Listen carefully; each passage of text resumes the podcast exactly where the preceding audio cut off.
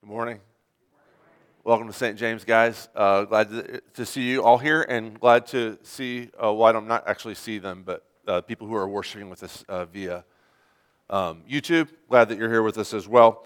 Uh, if you could take a minute and just look at the schedule for this week, there's not a lot of announcements, but uh, let me run over a couple of things real quick. guest books at the end of your aisle, if you could take those and fill those out and pass those down uh, to the people next to you. There's also a QR code to do attendance there in the bulletin if you want to do it that way. Uh, ministry fair last week uh, it was really kind of nice. Uh, we'll build on what we kind of learned from that and um, we'll do it again. There's still the sign up sheets for those of you who uh, would like to figure out ways to get involved here, to participate. Remember, church is not like a spectator sport, it's not a Sunday morning event, it's a community of people uh, that love and serve each other and love and serve their community in the name of Jesus. And if you want to participate in that, uh, there are ways you could do that on your own, of course, but it's better to do it in community. It's easier to do it in community. Um, if you don't want to participate in that, please come and talk to me because you do. You should want to participate in that. Um, so those sign-up sheets are downstairs. There's like eight or nine different ministries led by different deacons and deaconesses uh, that you can sign up for. Um, one last thing is we're having a conversation with an architect uh, right now who is working on plans for adding on educational space and some other stuff that we need. And I just wanted to give you an update. I don't have anything to tell you right now, just for those of you who have been asking uh, where that's at. Um, we're going to get you uh, some more information about that here in the next month or so. We have a meeting this week with him. He's going to show us some preliminary drawings and then we'll bring them to you guys, and then we can decide if we, if we want to do it or if we should do it or anything like that. So that's just a little update there. Uh, men's Bible study Tuesday morning. We're uh, working through the book of Proverbs. Uh, Saturday morning, women's Bible study, and then finally the Great Divorce on Wednesday night. That happens on Zoom. If you want to participate in that, let me know. All right, I think that's all I have in terms of announcements or schedule. Let's go ahead and stand, and we'll sing the opening hymn.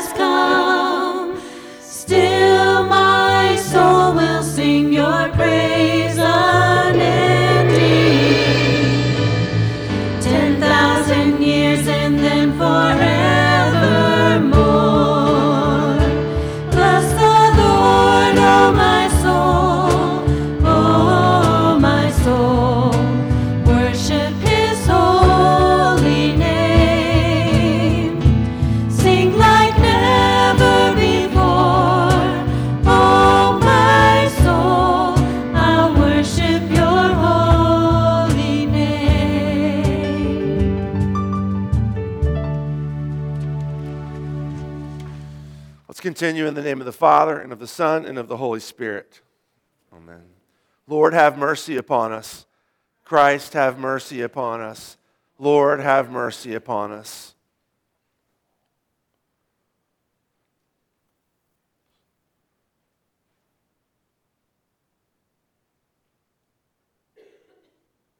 Let's confess our sin to God. Father, you are the Lord and you alone. You've made heaven, the heaven of heavens with all their hosts, the earth and all that's on it, the seas and all that's in them, and you preserve them all. You have called us to yourself and given us a covenant. You have become our God and made us your people, and yet we have turned away from you. We have rebelled against you. You have delivered us many times according to your covenant mercies. You have warned us, and yet we have acted presumptuously. You have sent us prophets, and we have turned a stubborn shoulder and stiffened our necks and would not obey your law. You are the Lord, and you alone. You are our God, great and mighty. You keep covenant and steadfast love. We deplore our sins before you and before each other They've only gotten us into trouble. They have only enslaved us. They have not given us the happiness they promised. Deliver us from our sin and the power and attraction of sin through the faithful suffering and death of our Savior Jesus Christ, whose intercession we plead and whose name we pray. Amen. Upon this, your confession, I announce the grace of God to all of you. And in the stead and by the command of my Savior Jesus Christ, I forgive you all your sins in the name of the Father and of the Son and of the Holy Spirit. Who shall separate us from the love of Christ? Shall tribulation or distress or persecution or famine or nakedness or danger or sword? No, in all these things we are more than conquerors through him who loved us.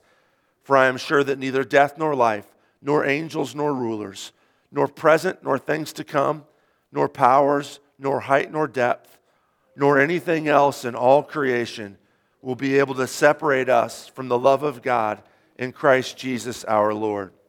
Let's read Psalm 92 together. Just a reminder Psalm, Psalm 92, uh, the heading doesn't show up here in the reading, but Psalm 92 is a psalm for the Sabbath. It's good to give thanks to the Lord, to sing praises to your name, O Most High to declare your steadfast love in the morning and your faithfulness by night, to the music of the lute and the harp, to the melody of the lyre. For you, O Lord, have made me glad by your work. At the works of your hands I sing for joy. How great are your works, O Lord! Your thoughts are very deep. The stupid man cannot know, the fool cannot understand this, that though the wicked sprout like grass and all evildoers flourish, they are doomed to destruction forever. But you, O Lord, are on high forever. For behold, your enemies, O Lord, for behold, your enemies shall perish. All evildoers shall be scattered. But you have exalted my horn like that of the wild ox. You have poured over me fresh oil. My eyes have seen the downfall of my enemies. My ears have heard the doom of my evil assailants. The righteous flourish like the palm tree and grow like a cedar in Lebanon. They are planted in the house of the Lord. They flourish in the courts of our God. They still bear fruit in old age. They are ever full of sap and green to declare that the Lord is upright. He is my rock, and there is no unrighteousness in him. Glory be to the Father, and to the Son, and to the Holy Spirit, as it was in the beginning, is now, and will be forever. Amen.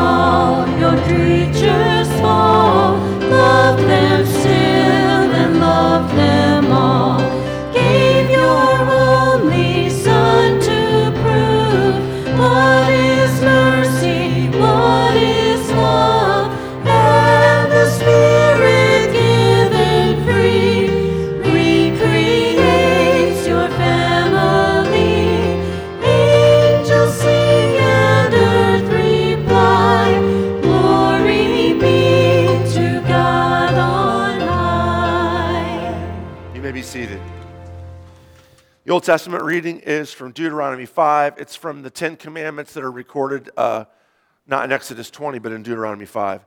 Observe the Sabbath day to keep it holy, as the Lord your God commanded you.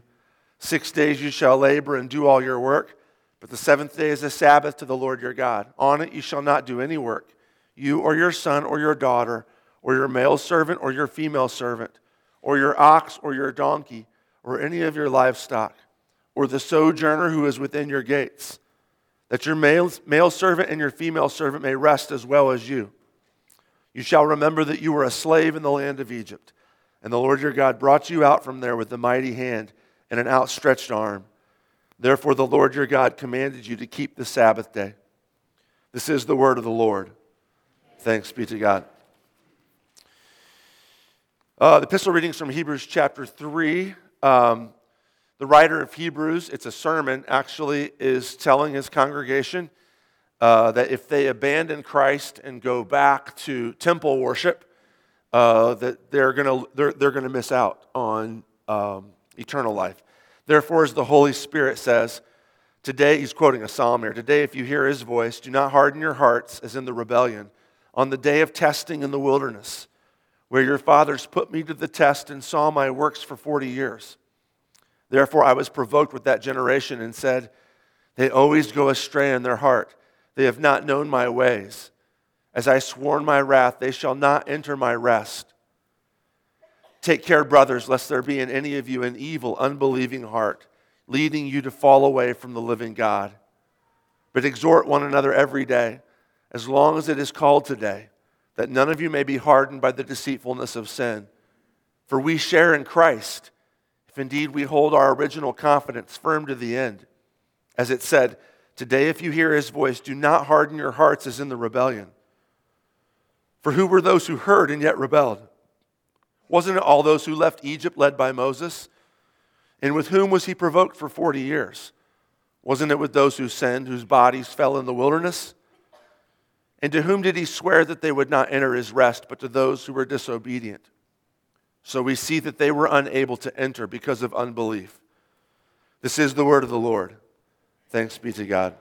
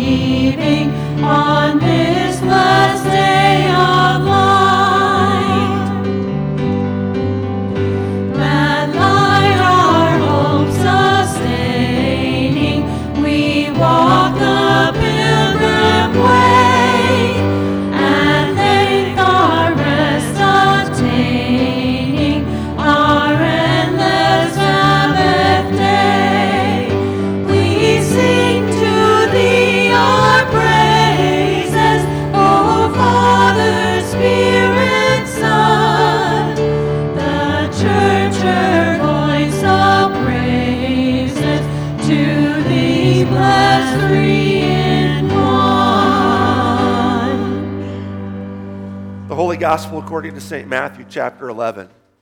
Glory to you, O Lord. Jesus said, Come to me, all who labor and are heavy laden, and I will give you rest. Take my yoke upon you and learn from me, for I am gentle and lowly in heart, and you will find rest for your souls. For my yoke is easy and my burden is light. At that time, Jesus went through the grain fields on the Sabbath. His disciples were hungry and they began to pluck heads of grain and to eat. But when the Pharisees saw it, they said to him, Look, your disciples are doing what it's not lawful to do on the Sabbath. So, so technically, they were farming. They were, you know, plucking heads of grain, which is, uh, um, uh, which uh, the Mishnah tells us is a violation of the Sabbath command don't do any work. Jesus said to them, though, Have you not read what David did when he was hungry and those who were with him? How he entered the house of God and ate the bread of the presence which it was not lawful for him to eat, nor for those who were with him, but only for the priest? Or have you not read in the law how on the Sabbath the priest in the temple profane the Sabbath because they have to work on the Sabbath and are guiltless? I tell you, something greater than the temple is here. And if you had known what this means, I desire mercy and not sacrifice, you would not have condemned the guiltless. For the Son of Man is Lord of the Sabbath. This is the gospel of the Lord. Praise to you, O Christ.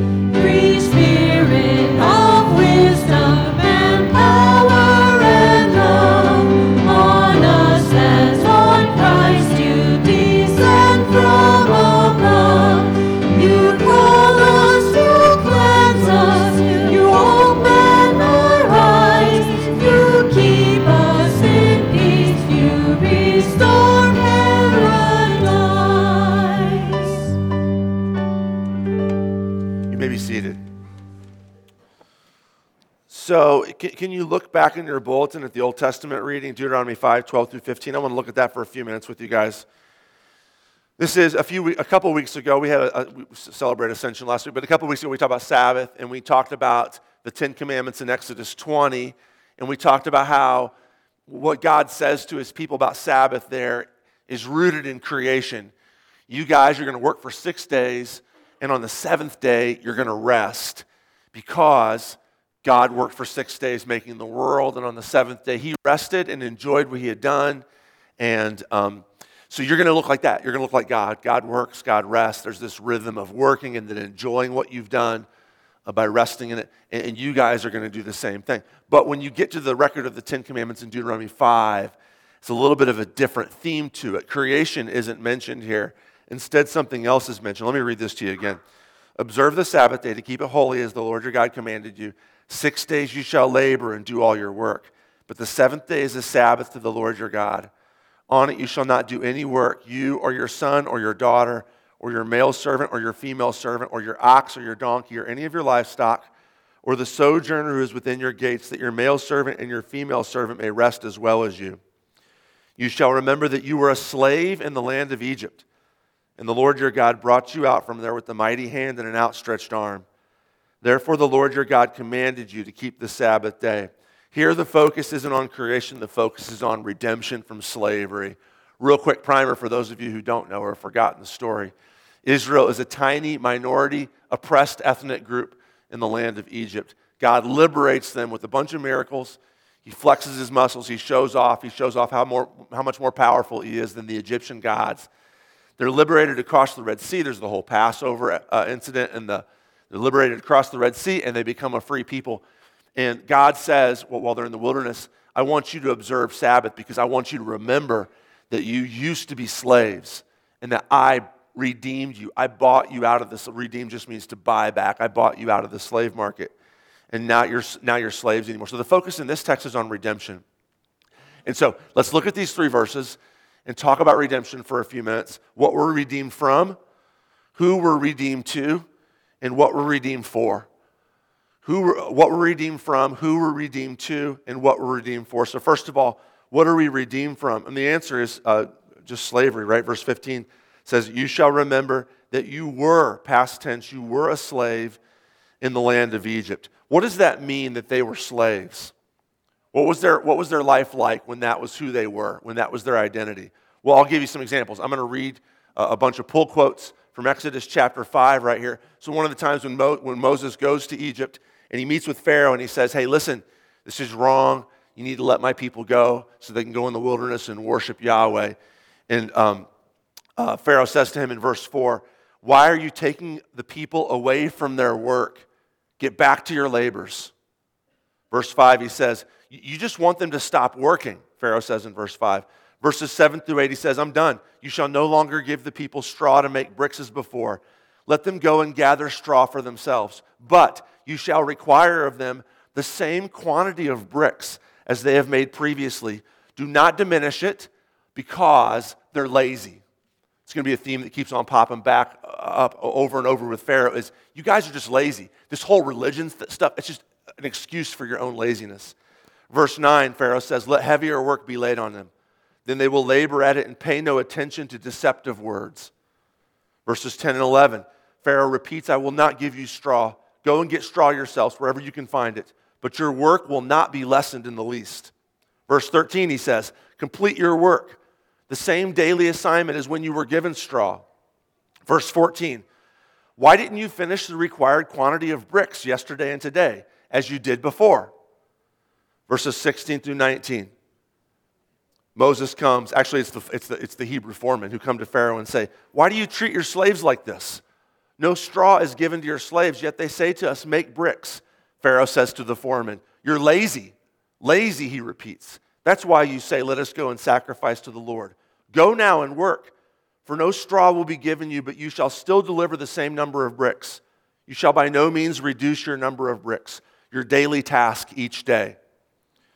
This is what it means to be a slave.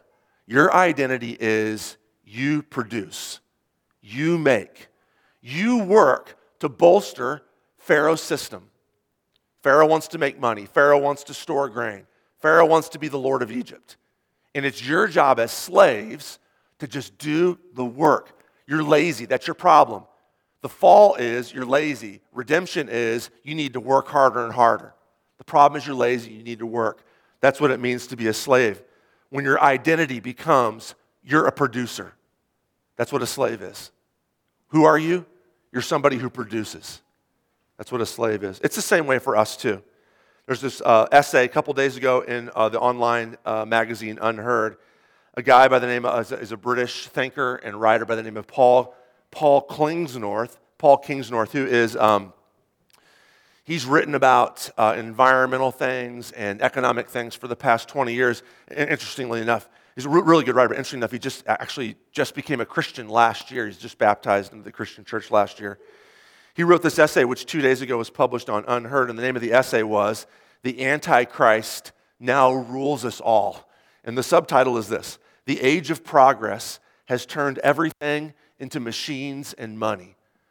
And what he argues in this essay is absent God, absent, tra- absent transcendent value, all there is left is progress. And by progress, he means technological advances, things that help us work better.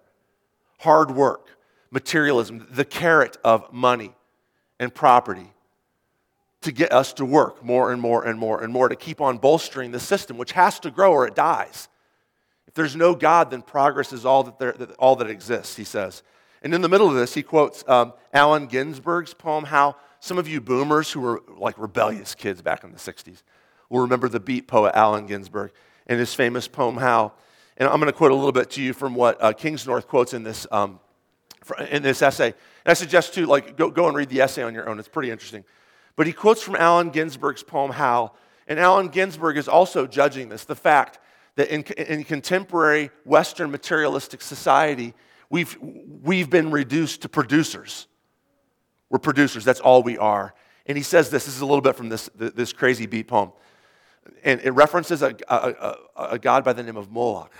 And some of you who know the Old Testament will know that Moloch was an ancient, was an ancient Phoenician deity who could only be satisfied with the death of babies.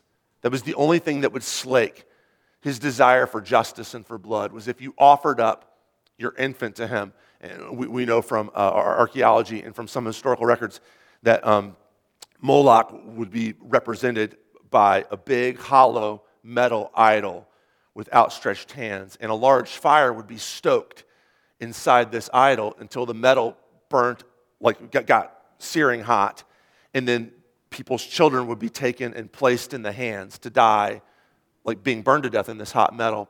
Allen Ginsberg is referencing this God. So you see what he's saying here. He's saying that the Moloch of this age is consumer culture.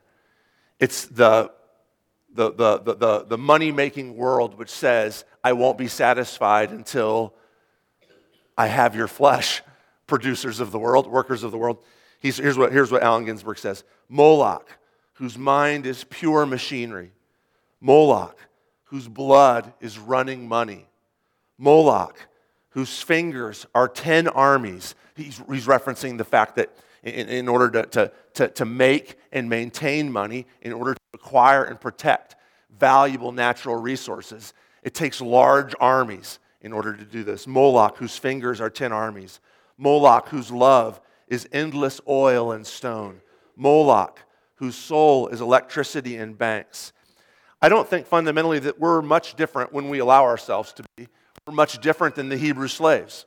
Our identity becomes producers. In fact, this is kind of a, a, truism at this point, is if you ask 99 out of 100 Americans, tell me about yourself, they'll, they'll automatically tell you what their job is for, first. They will instantly tell you how they contribute to society economically. We've become slaves. We've become people whose identity is worker, producer. Examples of how this pressure works on us. Sometimes in unseen ways, sometimes in ways that we can hardly even think about.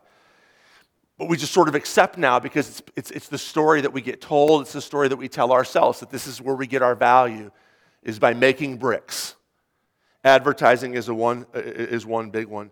Advertising, again, this is sort of a truism. We're all sort of aware of this. That advertise, uh, the job of advertising is to convince you that the product or the service being sold is necessary for your happiness or for your completion or for your sense of satisfaction or for your safety or for your well being or for your mental health or whatever it is. You must have this product or service. Well, of course, to get that product or service, you're going to have to spend money, else it wouldn't be worthwhile advertising. How do you get money? You go to work to create products and services which your company is going to advertise to convince other consumers that they need in order to be happy or satisfied or mentally healthy or secure or whatever it is. And so the cycle continues and the money continues to be made. And we all spend lots of times trying to convince each other that what I produce is necessary for you to buy. And you convince me that what you produce is necessary for me to buy. And we become into, we, we're turned into combination producers consumers. We've become slaves. Academics is the same way. Academics feeds right into this. Had a conversation at the high school's um, uh, board meeting just this past week on Thursday, Thursday evening about the rise of cheating in all schools, in ours. And, and our principal brought up this uh, recent massive scandal in the largest, wealthiest private school in Phoenix, where um, very, very upper, uh, uh, upper middle class, upper class school where there's, it just got exposed within the past couple weeks, this vast cheating network where students were able to tap in. There's a system built where they could tap into college students from the local college to get papers, and even, I, I don't, this is what I heard, I don't even know how this would work, but even get the SAT and ACT taken for them by college students. Now, now why is that? Why are our kids so desperate to cheat in school? Well, you know why. Because school isn't about the humanities anymore. It's not about becoming a more well rounded person, it's about making money. In fact, our teachers, and there's a lot of teachers in the room right now, you could ask them, and conversations with students are a dime a dozen, where a student will say, Well, what use is this class to me? What, what, how am I ever going to use this? What do they mean by that? How is algebra going to make me money someday? That's what they mean. What's the assumption? And, and lots of teachers will be like, Well, maybe someday you're going to need this in your job. Like you just kind of feed into it, like you have to defend yourself. Like, what I'm teaching you, no, no, seriously, I promise what I'm teaching you will make you money someday. But it's this whole, like, it's, it's this shared narrative where school exists in order to turn you into a producer or a consumer. That, that's what, this, is, this is what academics has degenerated into in our consumerist culture. One more, a quick one, then we'll move on to the next point. People who aren't producers are less valuable than people who are. This is just, I, am not, I'm not even going to try to defend this. So, just on the face of it, I think this is just true. The unborn, the unborn, prisoners, the elderly, the homeless, people with mental challenges, these people are less valuable. They don't produce. And so, those people or their caretakers or defenders have to defend why they should be allowed to exist because they don't produce. And so, there has to be some sort of larger argument and all the arguments that say, well, maybe they will produce someday. Well, they actually can produce a little bit, or they used to produce. So, uh, with the elderly, it's, well, if they worked hard enough to save up for a retirement, then we understand that, you know. We, we, the people who are at Meridian Village, we understand that. The people that are troubling to us are the elderly that don't have any more money and are a burden to their families or to the state. These people don't produce anymore or can't produce and so they become less valuable. Just like in any sort of slave system, those that can't produce or won't produce are tossed aside. They have no value to the system. And we all sort of capitulate into this because we are all, by nature, slaves to any sort of system. And when God redeems the people of Israel out of Egypt, what he's saying is, is you are no longer slaves. That's not your identity anymore. Your identity is no longer producer. You are now my child. And so you're going to celebrate Sabbath as an embodied sign that that's not who you are anymore. You're not a slave. Well, this brings us to who we're redeemed to. We're redeemed from slavery. Who are we redeemed to? We're redeemed to God Himself. Verse 14, beginning part of verse 14. The, the seventh day is a Sabbath to the Lord your God. First of all, Sabbath is God's Sabbath, it belongs to Him. He's the, he celebrated the first Sabbath.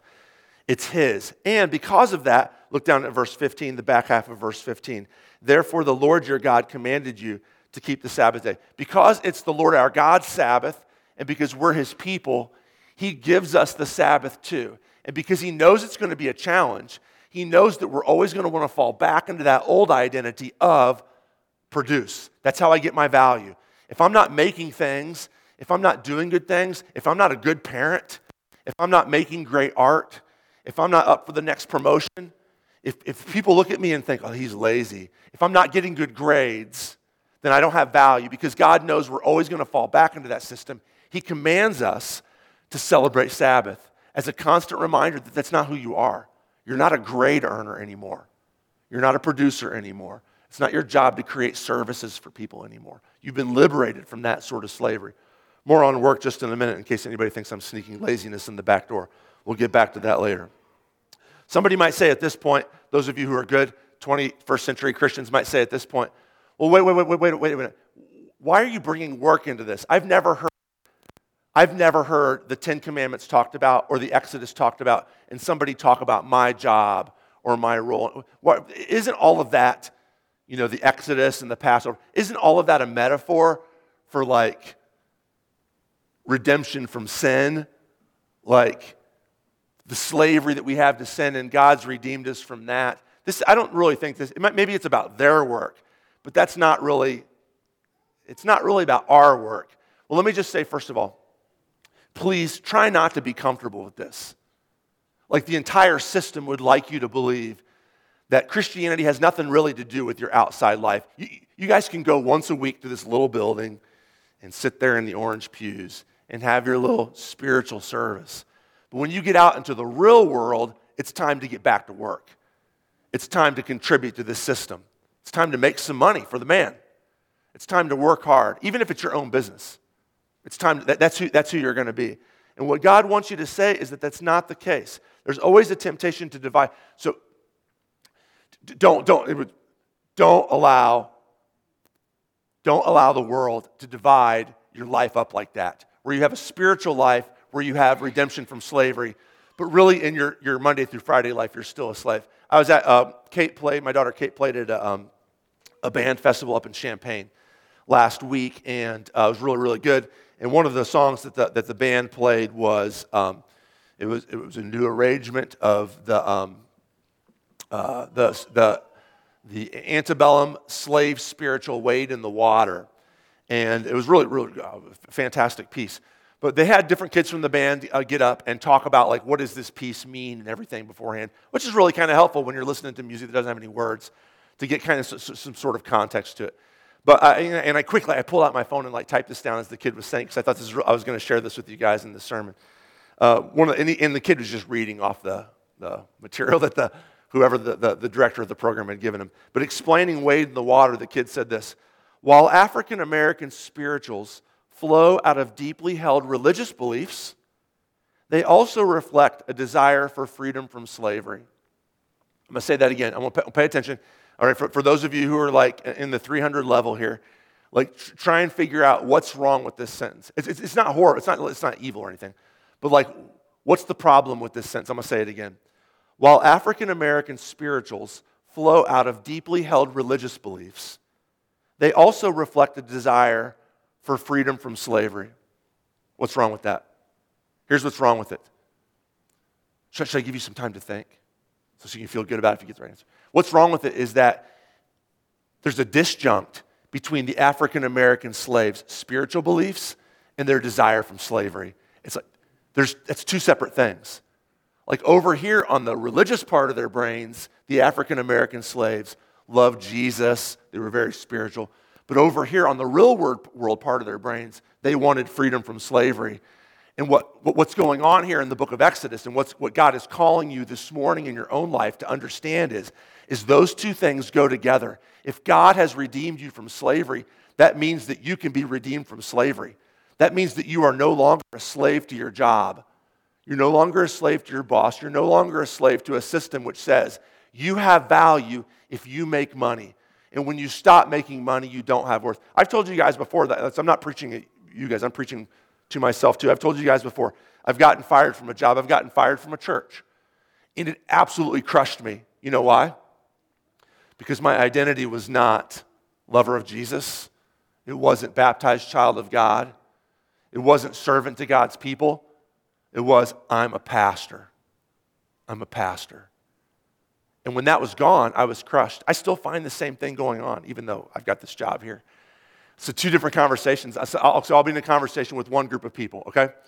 And this is a group of people who maybe not church people. And they'll say, so this happened sometimes. I would go to work parties with Angela when she worked at the Business Journal. And uh, people would say, Oh, what do you do? And I'd be like, um, I'm a pastor. Fingers crossed they don't like roll their eyes and walk away. And usually it was just a conversation killer. Oh, that's interesting. You know? That's usually what, like, do, do you think I'm evil? Or like, are you really weird? You know? Uh, it, it, was usually like that. Now, why was, I, why, why was I so weird about telling people like that that I'm a pastor? Here's why. Is because in their mind, I know that they think I don't produce anything this guy's kind of useless, you know. He's kind of a relic. You know, it's like a town crier or, you know, somebody who, uh, I don't know, somebody who, who, who makes horse saddles for a living. Like it's like this, this museum piece here. He doesn't really produce anything. I guess there's some weirdos who kind of like to have a pastor around, but really, he doesn't really produce anything. So I always felt weird about this. But like in Christian circles, like if people say, What do you do? I say, I'm a pastor because they value what I do. Like for them, I do do good things. Now, what, what, what, what am I falling into? I'm falling into this mindset that I am production. Even as a pastor, it's my job to serve and to produce healthy Christians or to produce three star sermons. I was going to uh, rate it up higher, but it's kind of low bar here. Produce like sermons or whatever, you know, Bible studies, to uh, show up at the hospital when you're sick. That's my job. And if I can do that, I have value. But there are other people who are like, sermons, who the heck cares? Then I feel, then I feel weird about it because I'm not, I'm not producing. But God comes to redeem me back to himself and say, Aaron, you're not a producer anymore. It's not who your identity is. You no longer need to make sermons to make people happy. You no longer need to make money to make people happy. You no longer need to produce a product to make people happy because you have been redeemed to God. There's a sermon, sermon. Actually, it's a, it's a, that's a very excellent Freudian slip. There was an advertisement that I remember from, um, it was like 15 years ago. Um, uh, Anheuser-Busch did a series of Busch beer commercials, and uh, they all had this same Lynyrd Skynyrd song, A Simple Kind of Man, as like the soundtrack behind it. But I remember this one, and, and, and the voiceover was, it, so it's, it's, this is a part of the Head for the Mountains campaign. You remember, you remember that? Like in the 70s, it was like cowboys roping stuff. And then like in the 90s, and, and even now that campaign's still going on, it's almost 40 years old. In the 90s, it's like it's about outdoor sports now. You know, people are kayaking or climbing a mountain. And the voiceover of this one commercial um, is from uh, 16 years ago. I remember because the Cardinals were in the playoffs in 2004 when I first heard it. A bonus, that was nothing to do with the sermon. Uh, the voiceover was out here, nobody owns you. They all started with out here, and then they, they would go on to say, something. out here, nobody owns you. Your job doesn't own you, your boss doesn't own you. Out here, nobody owns you but you. Busch. That was the commercial. And I thought, oh, they've got, they, they, they've got the diagnosis right. What they understand is that the system wants to own us. Now, the solution is wrong, like saying, the system's not going to own me, I'm going to own myself. I'm going to make my own money. Okay, you're just a part of the system. Like you're just like you're, you're a slave to whatever it is that you've decided to do to make yourself money or whatever it is, you know. The solution is we need to be bought back by God. We need to be redeemed by God. And so here's what's interesting about God. Think about the slave world. It could be, it could be, it could be an ancient Roman slave market in the city of some, in, in some city in Gaul. It could, be, uh, the, it could be a slave market in Memphis, Tennessee in 1843. It could be a slave market in Bangkok, Thailand, where girls are trotted out to be purchased uh, as, as a part of the sex tourism industry. In any one of those, when somebody comes along and says, I'm going to buy that one, do you think that's a good feeling for the person who's being bought? Absolutely not. You know that when you're being purchased, you're being transferred from one version of slavery to another. And then all of a sudden, in the middle of our story, comes a God who says, I'm buying that one. And when you show up for service, he says, I don't need your service. I just want you. I don't want slaves, I want kids. That's who we need to be redeemed by. Somebody who liberates us from a system which says you only have value to the extent that you can produce something. Well, what are we redeemed for? If we're redeemed to God, if we're redeemed from slavery, what are we redeemed for? Verse 14 says it. The seventh day is the Sabbath of the Lord your God. On it you shall not do any work, you or your son or your daughter, or any of these people. We are redeemed for Sabbath rest. God has rescued us so that we no longer have to be identified with our work, that we can be identified as His people, free and easy, as daughters and sons of the King, no longer slaves. The gospel reading, if you can look over at that with me, Jesus summarizes this completely. In the second story, starting with Matthew 12, verse 1, and I don't have time to unpack all of this because there's a ton here. The religious people in the story have got it in their heads that Sabbath is another way to work. Sabbath is actually another way to produce, to show God that you're faithful whatever it is. And Jesus says that's actually not the way it's going to work. In chapter 12, verse 7, he says this If you had known what this means, I desire mercy and not sacrifice, you would not have condemned the guiltless. God desires mercy, not sacrifice. What, what, is it, what, what does it mean, I desire mercy? Where does mercy come from?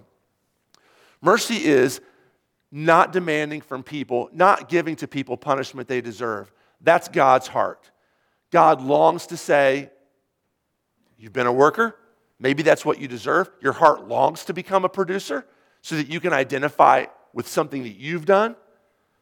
But I'm going to take that away from you. I'm going to mercifully, take that away from you. I don't want sacrifice anymore. I don't want work anymore. I don't need you to slave for me. I don't need you to sacrifice your life. In fact, this is, the, this is I, I say this in here quite often. Christianity is the only worldview in the world that says you don't have to sacrifice to be on the end. Every other worldview does, every other religion does. Every economic system says in order to get on the end, you have to do something, you have to be something, you have to produce something. Christianity is the only one that says, I'm going to do it all for you. I don't need you to do anything. I don't need you to sacrifice. I just want to give you mercy. It's perfectly expressed by Jesus up in the, of course, up in the, uh, the, the first three verses of that gospel reading. Come to me, all who labor and are heavy laden, and I will give you Sabbath. Actually, the Greek word there is actually just a word that you could just translate Sabbath if you'd like. Come to me, all who labor and are heavy laden, and I will give you Sabbath. Take my yoke upon you and learn from me, for I'm gentle and lowly in heart, and you will find Sabbath for your souls. For my yoke is easy and my burden is light.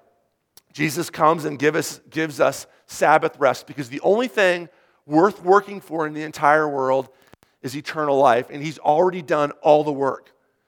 Jesus comes here and does every single. This is, this is why this is so important. Okay, this is the payout of the sermon here. Give me five more minutes, maybe even less than that, and I'll tell you why this is so important. Because when you identify with your job, because when you say I have value because I serve these people, or when I have value because I produce this, what you're doing is a form of works justification. What we do when I, when, I'm, when as a pastor, when I say my value is my sermons or my Bible studies or my counseling or whatever, or my visits, what I'm doing is saying I have value because something that I do, that I produce. That's works justification. That cuts right at the heart of the gospel. And the heart of the gospel that cuts into is the promise that Jesus has already done all the work. God became flesh. Jesus came here so that he could do all the work for us, so that he could die on the cross and do all the work of paying for all the sins and do all the work of getting rid of all get, get, getting rid of all the slave systems in the entire world. He did all that work. He rose from the dead so that you and I would not have to do any work at all. Now, one more thing and I'll be done. What does this mean for work? I said earlier, I'm not, this is not like an advocating for laziness. What it does is transform work. Look, if your work becomes something that you don't have to do to bolster your own identity, that you are liberated to serve and love each other. Now, I, am going to say this in 30 seconds, but there, it needs more. So I'm going to encourage you. I've never done this in a sermon before, and it feels a little bit self gratifying to me, but I'm going to do it now. Chuck and I recorded a podcast. It's the last one that dropped last week, and it's on work. And the reason why it's on work is because I've been studying Sabbath. And so I kind of double dip sometimes. So I don't have to st- study uh, a couple of There's some stuff that I wanted to say that I wasn't going to say in the sermon. And basically, what I want to argue that in there is this: is if I don't have to work, if I don't have to be a slave to you guys, or to my bosses, or to a capitalist system, then that liberates me to love and serve you guys and expect nothing in return. Look, why in our system there are two reasons why you have the job that you have. Because it makes you happy or it makes you money. And the lucky ones we feel like are the ones that it does both. But a lot of you stress out because your job doesn't make you money. And maybe it makes you happy, but even then you feel a little bit bummed about the fact that you're poor and you wish it. Some of you have worked at jobs where you're not happy, but it makes you good money. And you're stressed out too. And what I'm saying is, is that the gospel is going to liberate you to just ditch that question altogether and to realize that the jobs that you do, not just, not, not, not at this point, I'm not just talking about the money making jobs you do, but the, the job of being a good friend, the job of being a boyfriend or a girlfriend, the job of being a spouse, the job of being a child or a parent, or a next door neighbor or a co worker. All those jobs, if you don't have to produce, then you get to produce. If you don't have to serve, you get to serve. And it doesn't matter what people think because you're doing it in the name of Jesus, because you're filled up with the gospel. And the one who's already done all the work lives in you and is at work through you, and you can love and serve in his name. The system will not own you if you don't care what the system thinks. If you say to the system, I don't need you to make me happy and I don't need you to make me money, God will provide, then you will be free indeed. That's what Jesus came and died for, not to get you to heaven when you die. It didn't happen in the Exodus. God didn't come and say, Well, you're slaves. Dang it. Sorry about that. But someday, if you believe in me, you'll die and go to heaven. No, Jesus said, I've come here to give you life and to give you life abundantly. I've come here so that you who come to me will no longer labor, but you can have rest because Jesus' yoke is easy and his burden is light. Amen.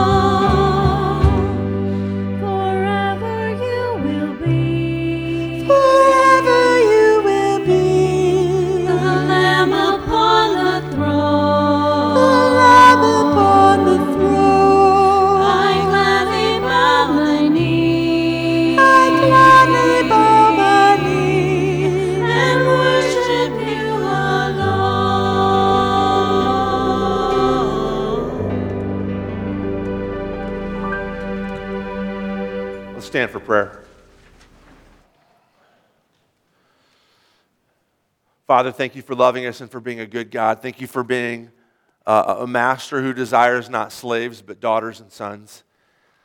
Father, give us the rest that you've offered us in the gospel. Help us not to identify ourselves with what we do. Help us to identify ourselves with what your Son has done for us on the cross from the empty tomb. Give us the Sabbath rest that you've created for us. Lord, in your mercy.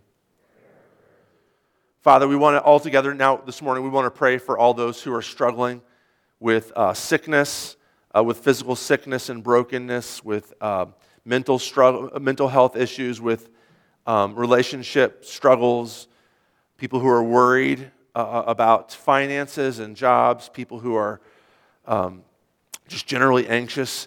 Father, would you bless all of us who are, every single one of us in here is struggling with some concern or other. Father, would you bless us with the healing of your son's resurrection? We pray especially this morning for Brandy Womack, who is a um, good friend of Shayla Walsh, who uh, has a brain tumor. Would you give her healing? Would you be with all those who are sick with COVID now? Would you pour healing and strength and energy into their bodies?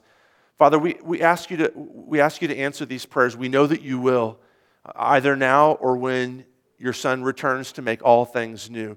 We leave that up to your good and gracious will, Father. But we trust you for that. We trust the resurrection of your Son, Jesus, is powerful to make all things new. Lord, in your mercy.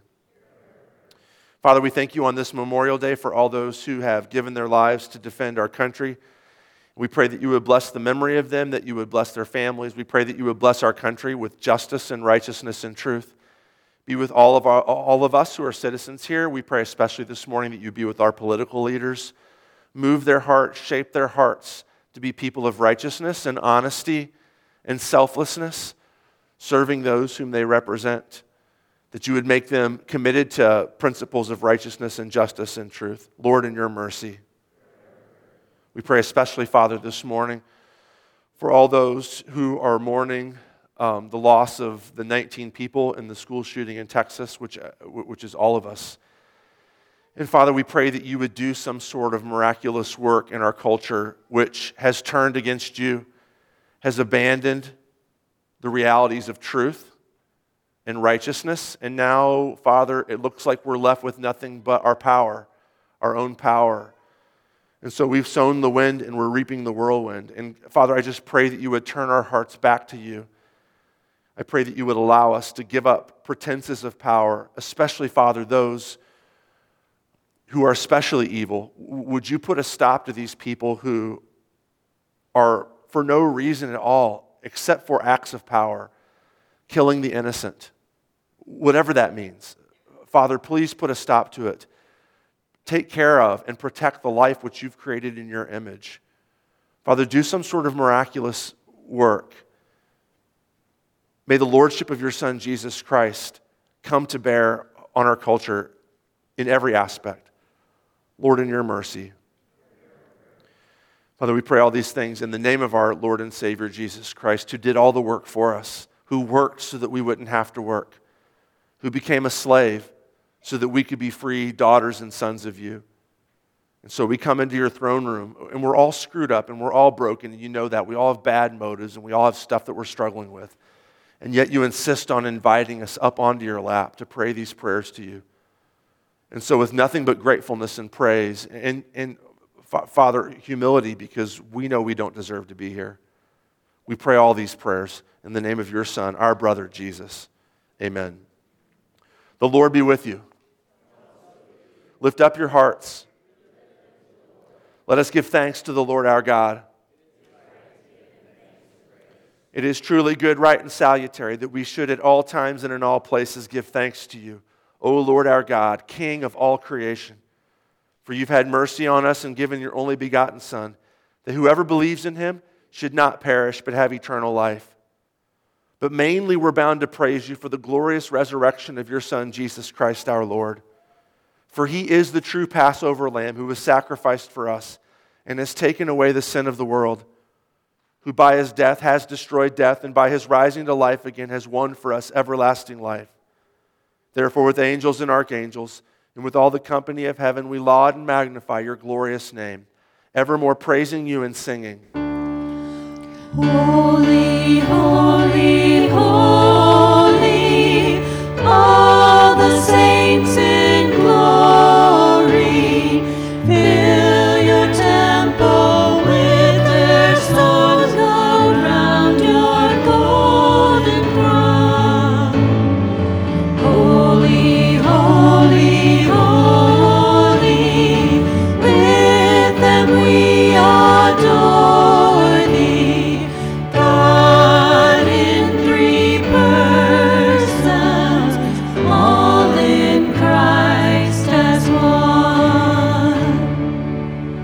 let's pray in Jesus' name the prayer that he taught us. Our Father, who art in heaven, hallowed be thy name. Thy kingdom come, thy will be done, on earth as it is in heaven. Give us this day our daily bread, and forgive our trespasses as we forgive those who trespass against us. And lead us not into temptation, but deliver us from evil. For thine is the kingdom, and the power, and the glory, forever and ever. Amen. We're about to celebrate Holy Communion. If you're visiting and you have any question at all about what's going on here or if you should participate, check out the, uh, the statement that we have in the front of the bulletin, which basically just explains basic Christian beliefs and what we believe here too. And if that's something that you're on board with, you're more than welcome to come forward and take communion. If not, or if you have questions, like totally come and talk to me. I love conversations like that. All right, let's begin. On the night when Jesus was betrayed, he took bread, and when he had given thanks, he broke it and gave it to his disciples and said, Take, eat. This is my body given for you. Do this in remembrance of me. In the same way, he also took the cup after supper, and when he had given thanks, he gave it to them, saying, Drink of it, all of you. This cup is the new covenant in my blood, shed for you for the forgiveness of all your sins. Do this as often as you drink it in remembrance of me. The peace of the Lord be with you always. Amen.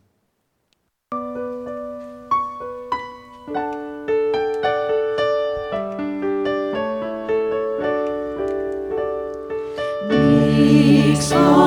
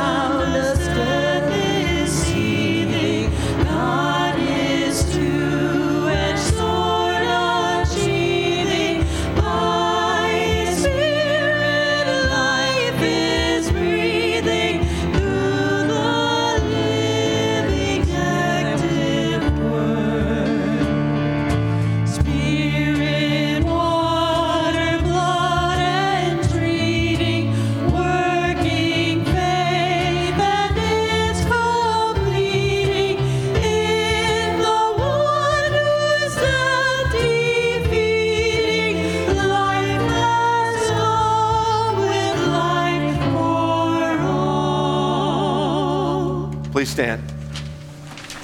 Now may this true body and blood of our Lord and Savior Jesus Christ strengthen you and preserve you and keep you in the one true faith to life everlasting. Depart in Christ's peace. Amen.